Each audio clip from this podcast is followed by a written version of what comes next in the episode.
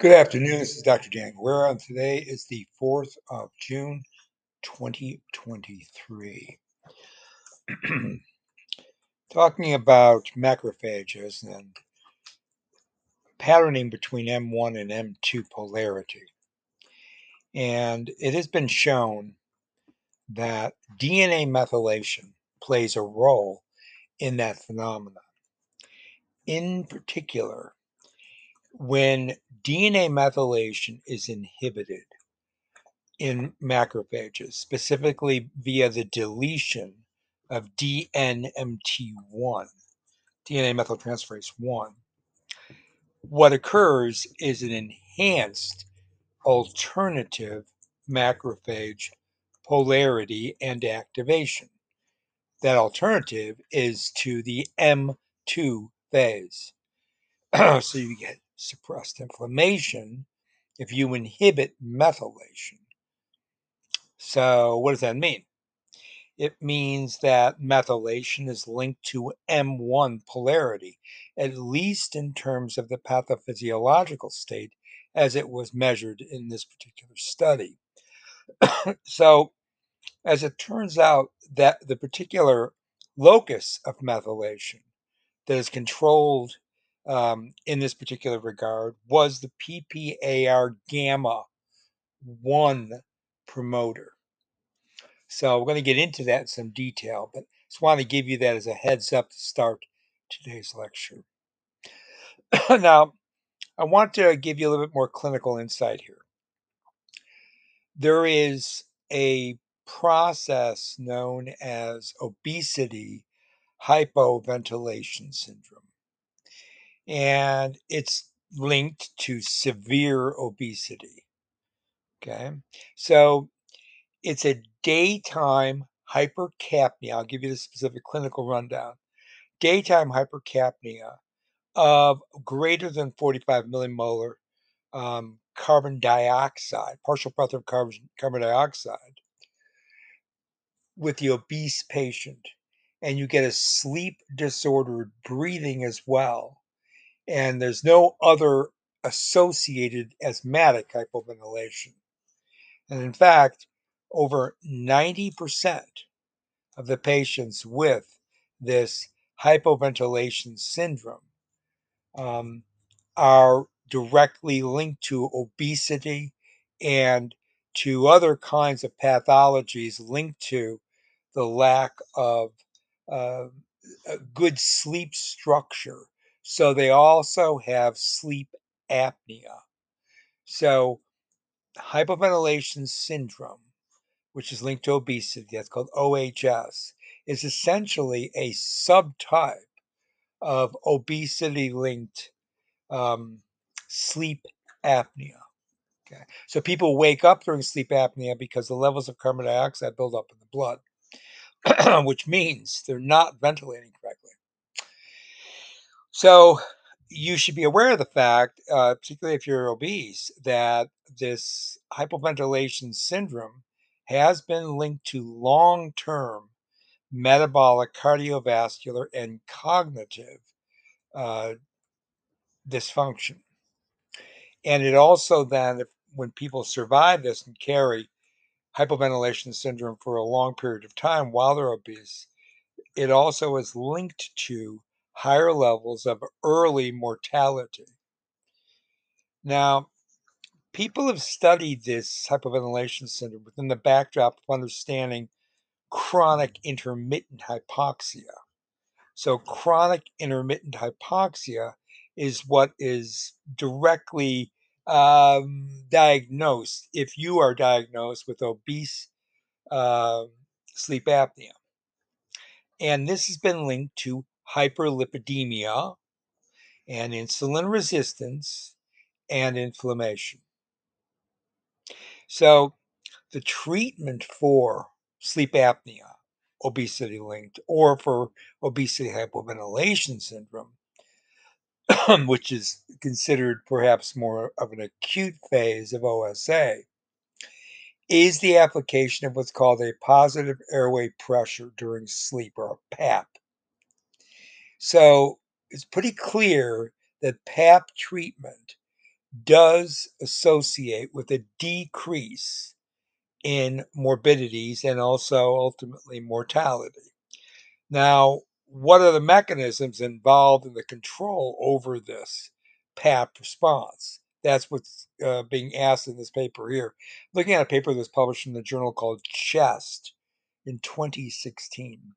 So, what they discovered in this uh, study was that there were epigenetic phenomena associated with the beneficial effects of positive airway pressure, particularly in those patients who had obesity linked sleep apnea. So, the epigenetic regulation seems to be linked directly to the metabolic dysfunction and as well as atherosclerosis. You know that there is metabolic syndrome and a direct link to atherosclerosis in obese patients who also suffer from sleep apnea. Looking more carefully at this process, you realize that monophytes, monocytes, excuse me, and macrophages are directly linked to the sleep apnea phenomenon. So we're right back into what we are talking about just last lecture. So, what is the macrophage phenotype that is linked to this sleep apnea? And as you might guess, that phenotype is going to have two components we just now have discussed. One is M1 polarity, so pro inflammatory. And number two, at the epigenetic level, higher levels of methylation. Methylation at specific genetic loci, that's correct. Methylation specifically on PPAR gamma, that's peroxisome proliferator uh, activator receptor gamma. So we're going to have to talk more about that particular uh, transcription factor, and we are going to um, directly. Okay, so now you've got a clinical aspect, and you've got a couple of biochemical, bi- pathobiochemical uh, markers. So let's add some more detail, which is what we always do in authentic biochemistry. You know that there's a protein called fatty acid binding protein. We've talked about it. It's also known in the literature as adipocyte fatty acid binding protein. It's known as AFABP. So you find that in the literature going up to about 2012, 2014, and then after that, it's all FABP4. It's the same protein. Now, FABP4 is an adipokine. So you remember what adipokines are? These are endocrine hormones generated in the adipose, like leptin, like adiponectin. So FABP4, fatty acid binding protein, is essentially an adipokine. And we've talked about it. I know I say that a lot, but I do because I want you to go back and listen to previous lectures. Someday I'm going to try to catalog using keywords all of my lectures.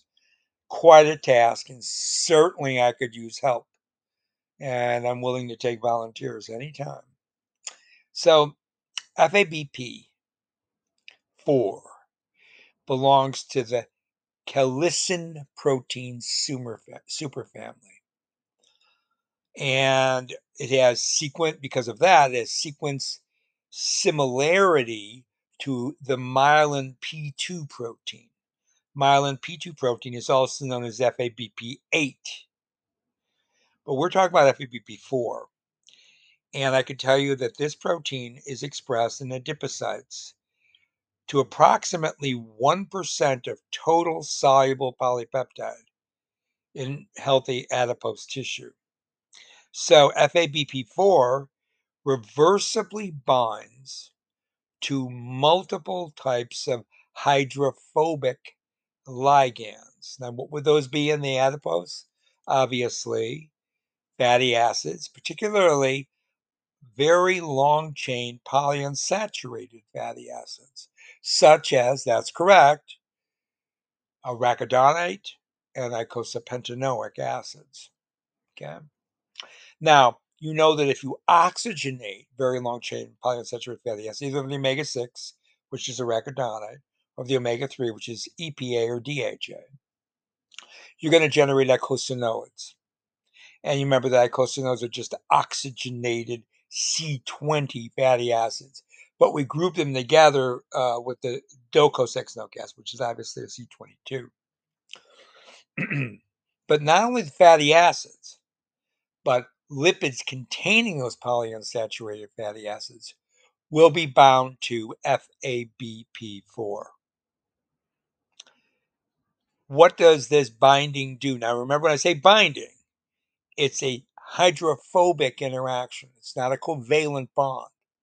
That doesn't mean that it's easily dissociated, just like the hydrophobic bonding that occurs in lipoproteins doesn't mean that those lipids freely dissociate.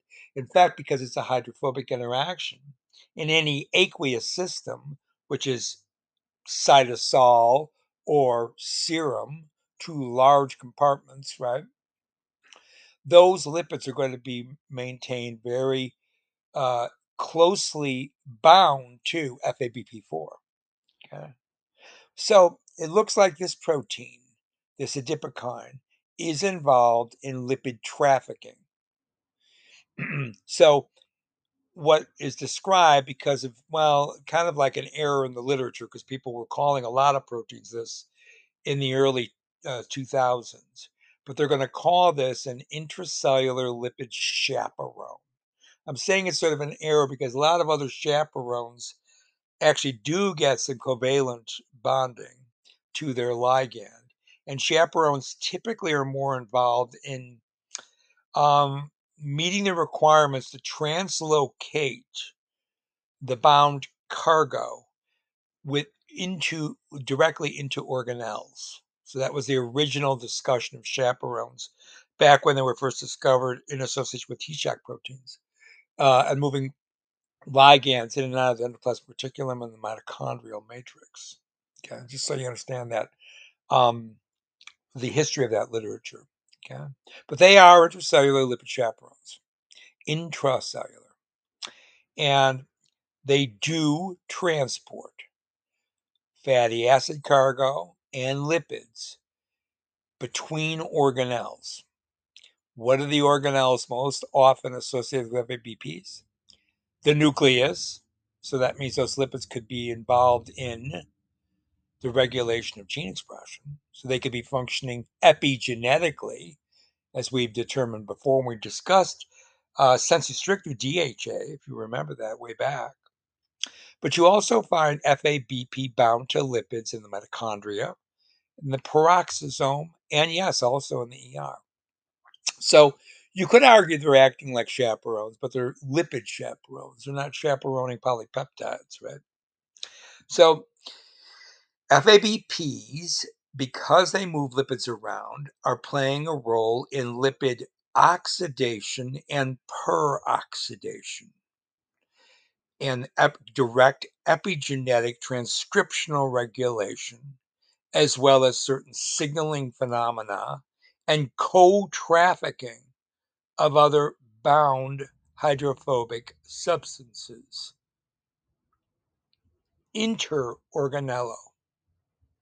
Now, most of these hydrophobic substances, of course, are going to be other lipids, but what I'm telling you is not just very long chain fatty acids. Even saturated fatty acids can be moved around like that. So, yeah, it looks like FABP4 is working in concert with membrane lipid rafts, which you know will mobilize lipids from various membranous and intermembranous compartments, uh, ultimately to the plasma membrane, but also to endosomal uh, domains within the cell. So these FABPs are really significant in regulating Uh, fundamentally the activity associated with utilizing triacylglycerol in oil lipid droplets during the process of moving from glycolytic bioenergetics to fatty acid beta oxidation in those cells that store some triacylglycerol neutral lipid in oil droplets, such as myocytes and, of course, adipocytes, to name a few. Okay.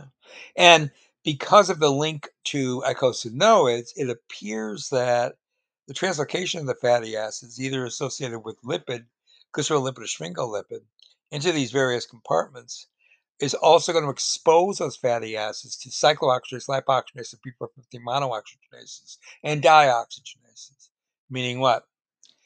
They're going to they're going to prepare a platform or essentially a substrate for eicosanoid production. Because of that, fatty acid binding protein 4 has been linked to the stabilization of the highly reactive lipoxygenase products known as leukotrienes, peptidoleukotrienes, which, if you recall from your lipid lectures, the ones that I gave you, hopefully, um, peptidoleukotrienes are those associated with glutathione or with dipeptide forms of glutathione, right? Because remember, glutathione is a tripeptide. Okay. So you understand now if these lipids are associated with glutathione, what else are we now inveighing into this discussion? The control over reactive oxygen levels, right? Because glutathione can quench that with the help, of course, of NADPH and glutathione reductase, glutathione peroxidase, and enzymes like that. So the human FABP4 is a pretty small protein. It has 132 amino acids.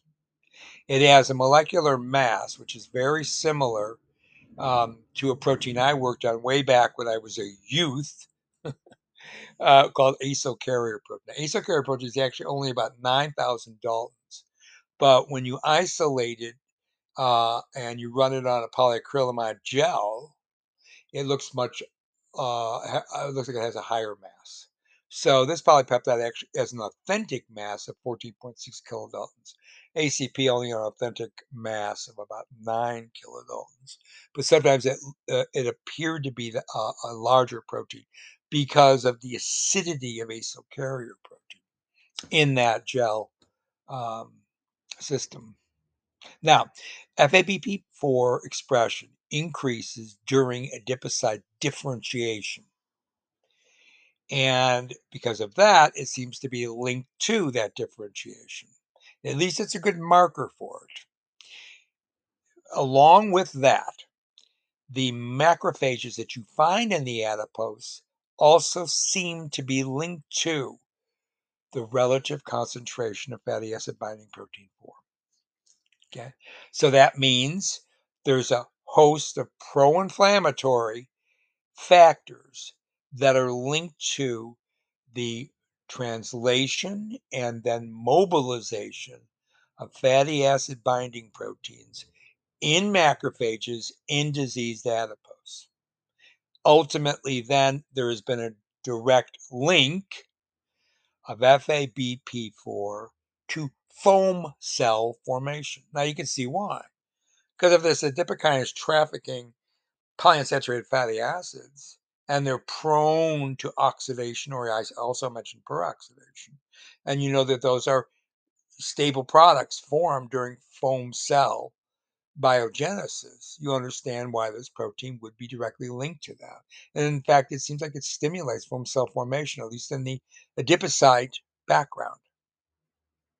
So remember that foam cell formation is linked to LDL and you know that LDL is altered in serum concentration based on obesity and one of the most common diseases linked to obesity, type 2 diabetes. So there's been association with high circulating low density lipoprotein, foam cell formation, and relative concentrations of insulin and glucose and fatty acid in the serum. Yeah. In fact, increased concentrations of FABP4 have been linked to insulin resistance. And of course, that goes back to type 2 diabetes, right? And to obesity and to, because of the nitric oxide involvement, remember vasoconstriction, vasodilation. That's correct. Metabolic syndrome, the hypertension and metabolic syndrome. now let's go on. Peroxisome proliferator activator gamma and the protein known as CCAAT enhancer binding protein or C/EBP seem to regulate most of the transcription factors, remember? The genes that are linked to adipogenesis. So PPAR gamma promotes the proliferation and differentiation of adipocytes because it is the transcriptional regulator of that process. And it confers insulin sensitivity, sensitivity to adipocytes. And that increase in insulin sensitivity promotes the expression of PPAR gamma. So you can understand that PPAR gamma is a protein whose uh, function seems to regulate adipogenesis and maintain insulin sensitivity in the adipose tissue. Okay, so therefore, PPAR gamma controlling FABP4 would have a an effect, some kind of direct effect on the modulation of accelerating and differentiating adipogenesis. Yes, FABP4 is controlled at the transcriptional level by PPAR, PPAR gamma and by that other transcription factor, C slash EBP. That would be in a healthy system. In the obese patient, that ex- control of expression of FABP is altered. Now, we just learned from a paper back in 2016 what? The level of methylation playing a role in the expression of PPAR gamma. So, a suppression of PPAR gamma because of high methylation has been linked to inflammation from resident macrophages and diseased adipose. So, it could be that that regulation directly involving FABP, then subsequent transcriptional control, may be regulated epigenetically. Now, there are other uh, biochemical actions that we have to remember in terms of the inflammatory response, and those include the activation of the I kappa kappa NF kappa B and the C Jun N terminal kinase or the JNK kinase activator protein 1. Now, that JNK kinase activator protein 1 is sometimes just called AP1. Okay, that's not an adapter protein, that's an activator protein. So keep that in mind when you're reading the literature. Now, we know that, now know that FABP enhances another important enzymatic activity while it's controlling adipogenesis, as under the regulation of PPAR gamma, as under the epigenetic control via methylation pattern. Yes, FABP4 enhances the hormone sensitive lipase activity. The hormone sensitive lipase activity is going to release free fatty acid. So FABP4 is an adipokine that directly influences insulin sensitivity. Now, the expression of that protein is induced during adipocyte differentiation, and I already told you it's transcriptionally regulated by PPAR gamma. This has been shown using PPAR gamma agonists. What are some of the agonists of PPAR gamma? Very long chain polyunsaturated fatty acids. Okay. But insulin also, as I just told you, induces PPAR gamma transcription. Therefore, insulin downregulates only microvesicle free mediated and microvesicle secreted FABP4. But the release of FABP4 via those adipocyte microvesicles is only a very small fraction of the protein, and therefore its affinity to fatty acids and its biological activity. Now, add this FABP4 double knockout mice exhibit a defect in beta adrenergic stimulated insulin secretion. That's correct. So, even in lean mice, that would suggest a direct effect on beta cell function. Okay, so why would FABP4 and the adipose play a role in the pancreas? Because expression of FABP4 in beta cells from the pancreas doesn't seem to be observed. So this means it has the adipokine effect. See, FABP4 is not simply a protein that's functional when it's in situ in the tissue. It's acting hormonally. So that means it can translocate. That means its functions can be also delivered to different cellular systems, such as the pancreas. So higher serum FABP4 correlates with higher insulin response in those patients suffering from type, type 2 diabetes. Also, you get a higher insulinogenic index in the non diabetics. So, the other side of that coin, flip it over, FABP4 levels are actually suppressed under refeeding, that's postprandial and then refeeding, or insulin. Okay? So now you get that now you get that picture here, which is much more complex than you would have thought. Just discussing this is an adipokine, regulated and involved. It seems to be in foam cell formation. That's the pathobiochemical response. The biochemical activity of FABP4 promotes insulin sensitivity. So it has multiple roles because it has the function of binding to fatty acids. And one of the functions that come as a sequelae to that would be transporting those fatty acids to areas in the cell where those fatty acids can be converted to pro-inflammatory eicosanoids, which would then lead to a pathobiochemical state. Okay.